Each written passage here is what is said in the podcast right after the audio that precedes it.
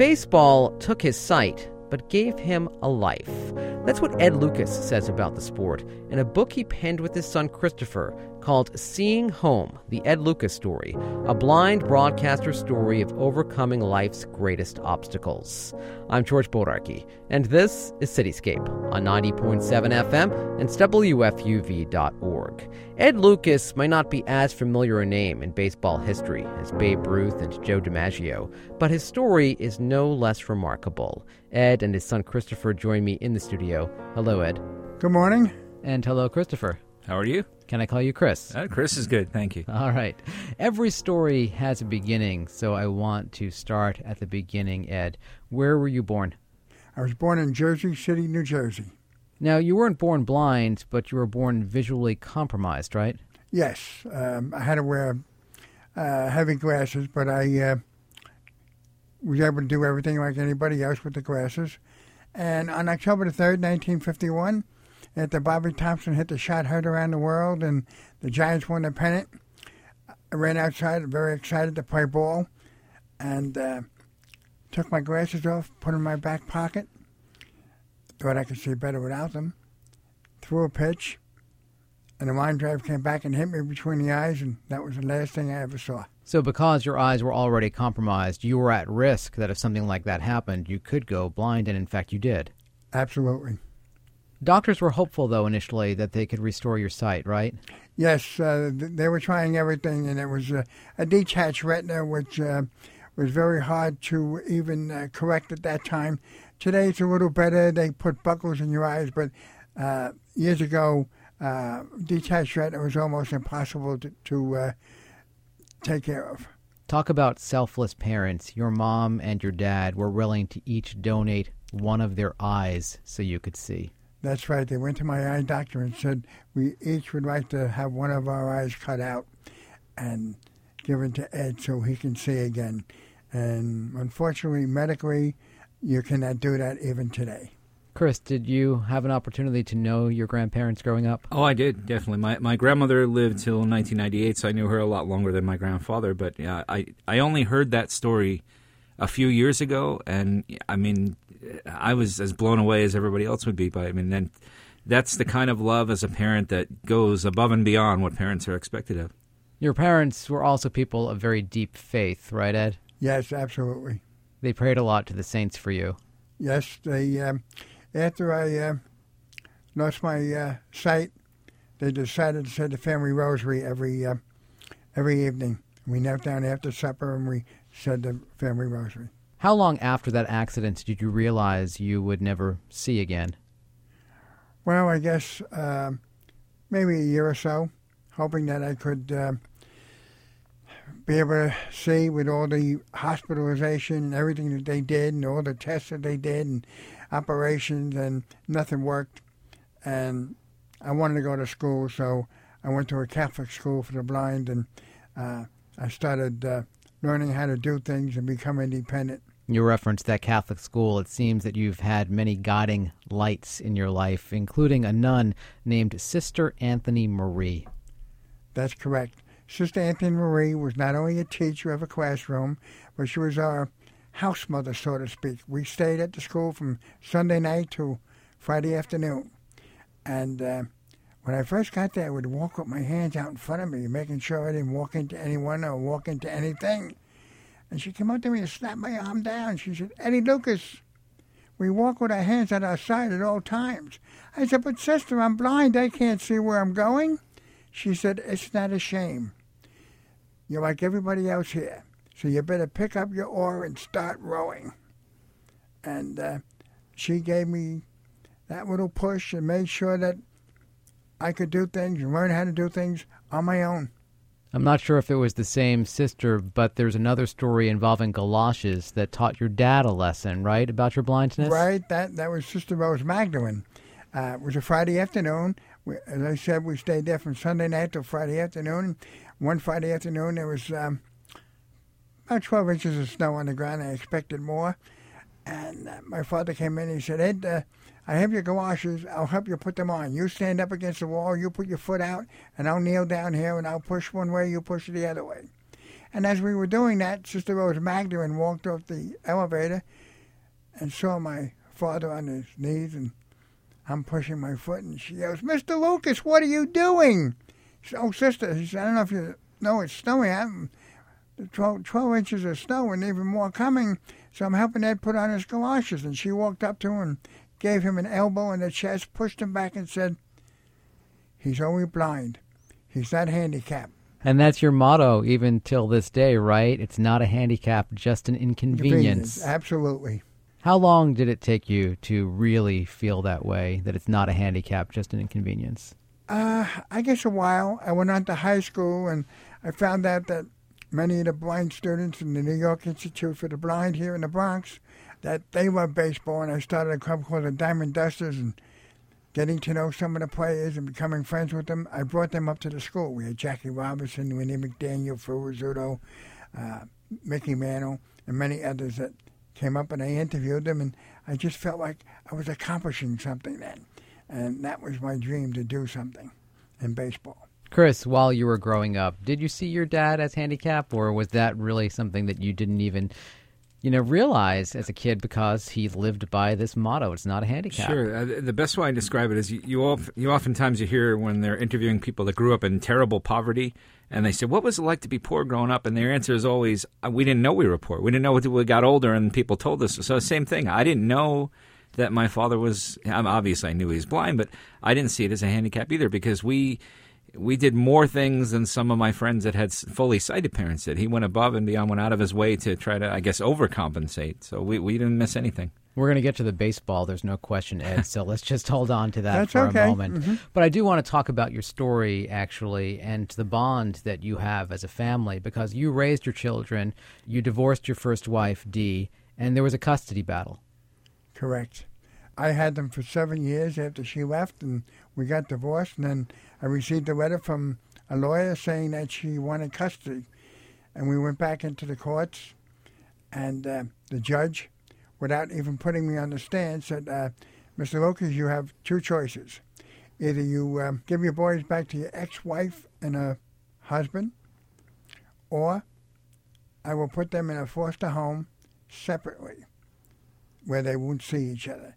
He said, So you make up your mind. And of course, I gave my boys to my ex wife. I got myself a new lawyer.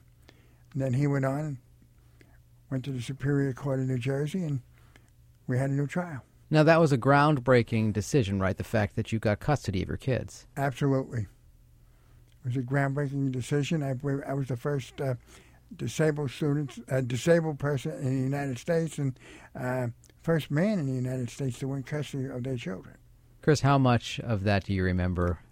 Uh, a lot of it, actually. I was uh, between ten and twelve years old in the time frame that it happened. So it was certainly, you know, the formative years, and it, it's hard enough for anybody going through something like that when your parents divorce and there's a custody issue. But to have it in the public eye like this was this was around the same time the movie Kramer versus Kramer came out. So it was very timely, and there were lots of stories written about my father tying it to the movie and the prominence he had with the covering the Yankees. So uh, it was sort of a, a double exposure there as a child. You go into school and all your friends are hearing about this story and knowing about it. So obviously, I'm happy the way it turned out, and it was it was quite an interesting childhood to have. Now, a big part of your life has been baseball, is still baseball, and you could have only talked about baseball for this book, but you talk about your personal life. You talk about your divorce to your first wife. Why do that? Why focus on the personal and not just the professional? Why delve into those private details?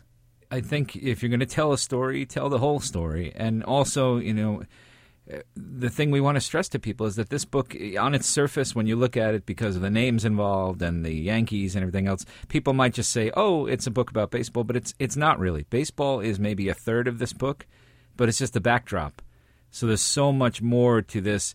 It's like saying Rocky is a movie just about boxing. It's more the human story. Same thing with Rudy and Unbroken. All these other things that you know. The, the backdrop is great, but the story itself about my father is a story of faith, passion, family, all these things. And if we didn't include that story, then people might say, "Where is it?" Why is it people that knew us and kind of knew that? So we felt that's just as important as anything that happened in Yankee Stadium. You mentioned earlier that you didn't hear the story about your grandparents willing to donate their eyes Mm. until relatively recently. How much of this story didn't you hear until you were older? You know, I, I thought I knew my father's whole story, and over the process of writing this, we would sit down once a week and I would focus on a particular decade or a particular time.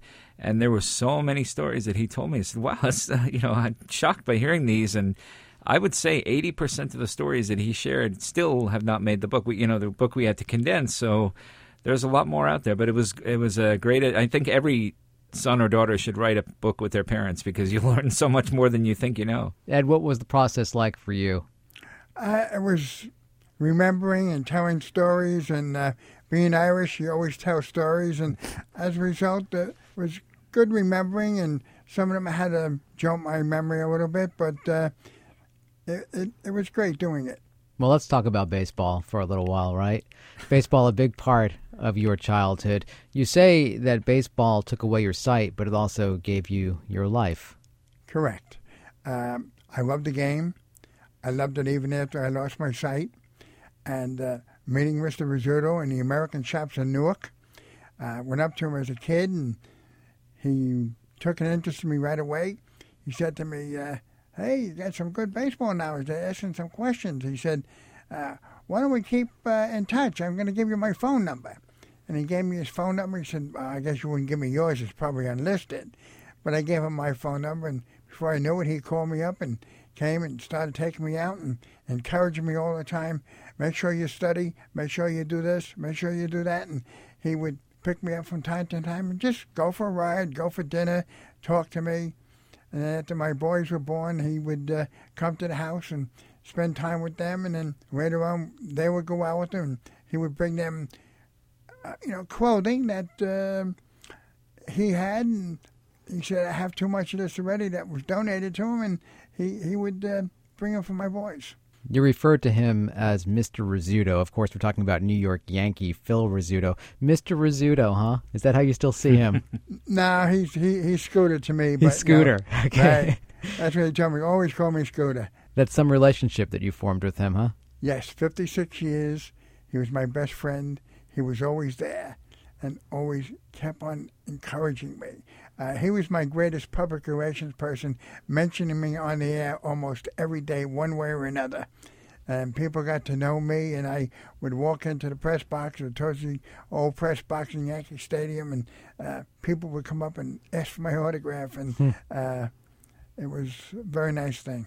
You graduated from Seton Hall University with a degree in communications, right? That's correct. One of the first blind people in the country to do so. Right. What was the search to find a job like after you graduated from college? It was very, very, very difficult. Uh, I had to prove to people that, uh, hey, a blind man could do this. And I had to uh, do interviews, not get paid for it, send them to radio stations, write articles, and uh, not get paid for it. But I was determined. And then finally I got a break.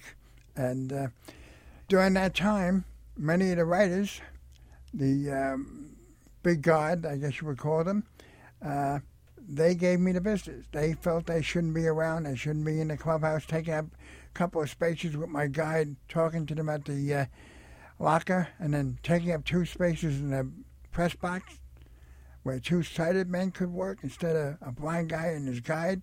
What did you call it in the book? The Irish Whisper or something like that? Right. Well, they they were saying things to me like, um, "What's this blind guy doing here?" Enough to that I would hear it, nobody else would hear it, and I refer to that as an Irish whisper.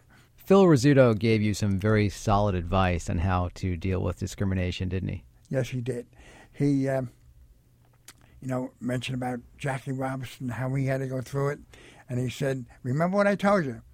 I told you this years ago, and I'm going to remind you again. We were right along. He said, "I wanted to play baseball, and I tried out for the Brooklyn Dodgers, and Casey Stengel was there, and he got a hold of me and he said, "Listen, son." I don't think you're tall enough to play baseball. You're too small. He said, so I advise you go and get yourself a shoe shine box and make a living. And uh, of course, in 1949, Casey Stengel became the manager of the Yankees, and uh, Stengel Rizzuto didn't hit it off too well. Uh, I mean, he was polite to him, but he wasn't very fond of him after what he said. And, and in 1950, uh, he was the MVP of the American League, and 1951 the MVP of the World Series. So you were determined right after college to go on to a career as a sports journalist, right? Correct. There were bumps in the road, as you mentioned. You finally got a break. I want to get to that break. But in the meantime, you also sold insurance, didn't you? Yes, I did. I um, career day at Seton Hall. Uh, I came out of a interview. I was very upset. This man grabbed my arm and he said, "Hey, uh, I'd like to talk to you." He said, "My name is Freddie Kiefner, and I'm with the Provident Mutual Life Insurance Company of Philadelphia." I said, "Yeah, so?" He said, "Yeah, we'd like to hire you." I said, "I, I don't want to sell insurance. I want to work, you know." He said, "Well, I see you have a dog here." He said, "You ever heard of Morris Frank?" I said, "Yes." He's the first man ever to have a seeing eye dog. He said, Well, he works for us and he's very successful. And I think you would be good at it too. But while you were selling insurance, you were also doing interviews with players at the stadium because you had that access thanks to Phil Rizzuto, right? Absolutely. Phil Rizzuto and a fellow by the name of Jackie Farrell, who was the uh, public head of public speaking at the time for the Yankees. And he took me under his wing and had me come in, I would just call him and say, Jack, I'm coming with two people, I'm coming with three people, whatever it may be. And he would meet me at the press gate. We would go downstairs, and he had me interview them and encourage me all the way. So, when did you get that big break? When did you finally become a sports journalist? Well, I got it several times. Uh, WJLK, I was on there for a while, and then WOBM. Uh, took my show and I did a report from the ballpark every week. And I feel that was the big break that I was allowed to do what I always wanted to do.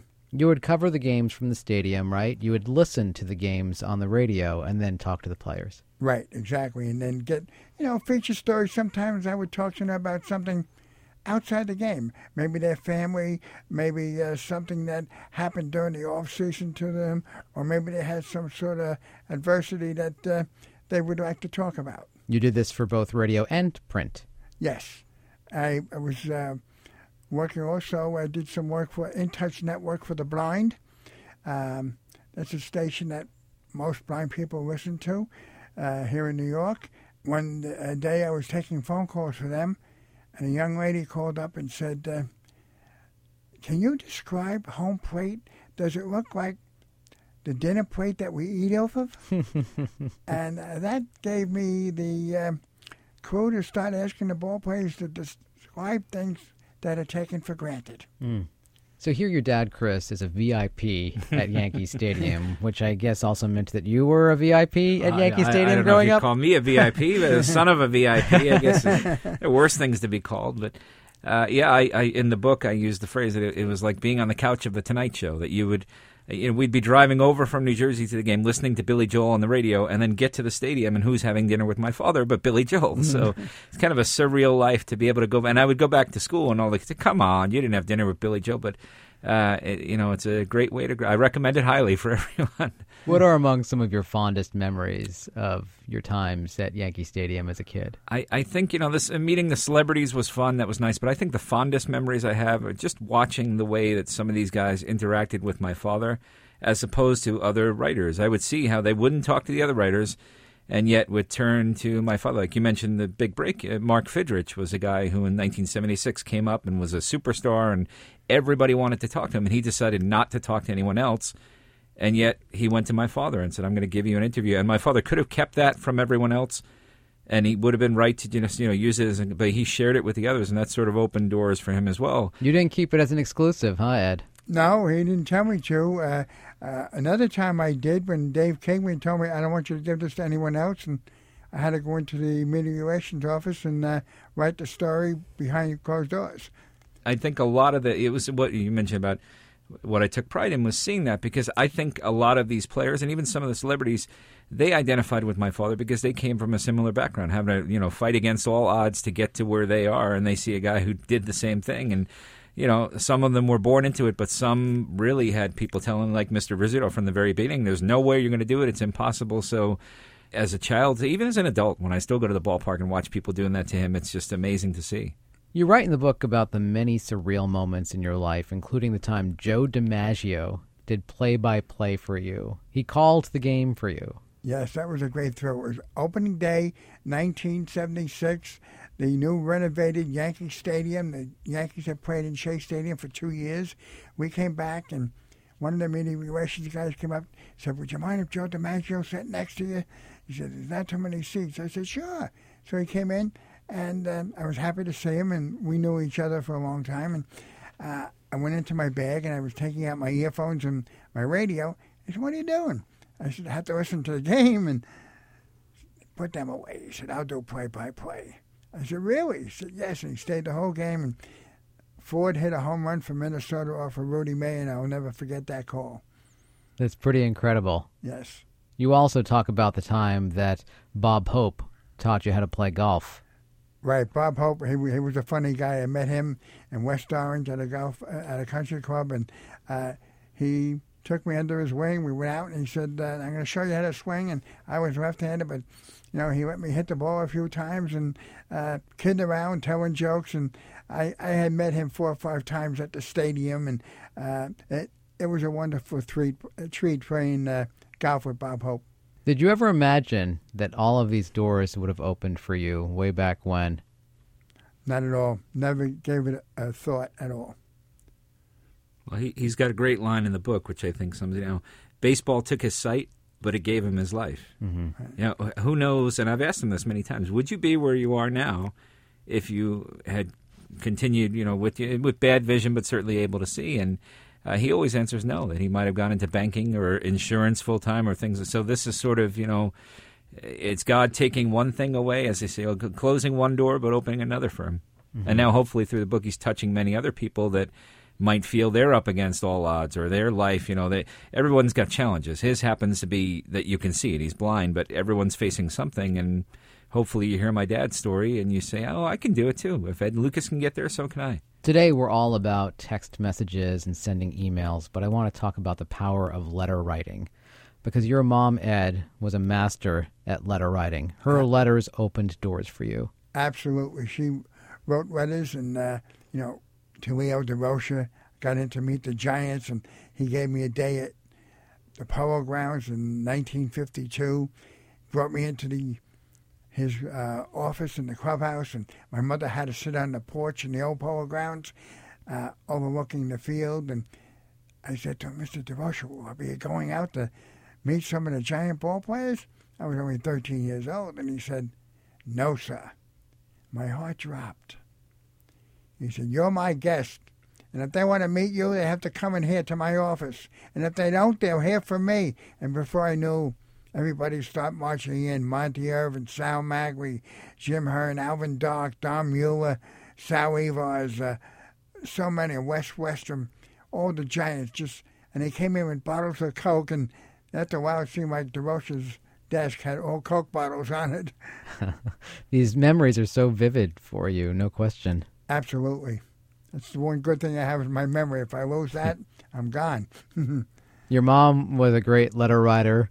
Your dad was a big lover of baseball. I guess that's where you got it from, huh? Right. My mother and father both. Both of them. Uh, both of them. They they loved it. Uh, we couldn't afford to go to too many major league games, but we went to many minor league games, the Jersey City Giants, and we went to see them play. And that's how I got to know many of the Giants that came up to New York. Your parents did see you become a sports journalist, a paid sports journalist. How did that make them feel? That made them feel wonderful. Uh, you know, they, they were very proud, and uh, they helped me fight the fight, so to speak. And uh, they they were, you know, determined to be behind me all the way, and they were very happy to see it. You're also in the New Jersey Sports Writers Association Hall of Fame, as well as the Irish American Baseball Hall of Fame. That's correct. These are huge accomplishments. Thank you. What was that like when you received those induction announcements? Uh, I I was overwhelmed at first and thrilled uh, to be honored to go into these Hall of Fames and I knew many people in them, and then to include me was uh, a thrill.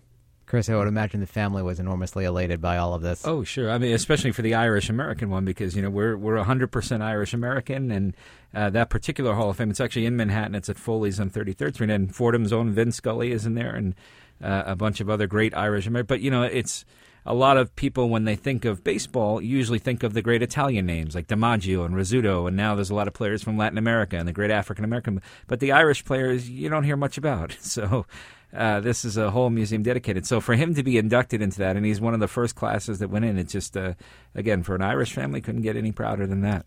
Does the entire family root for the Yankees? no, No. no, No, My, my huh? brother is a Mets fan. I think Is he's that right? adopted. I'm not sure what happened there, but That's acceptable, Ed?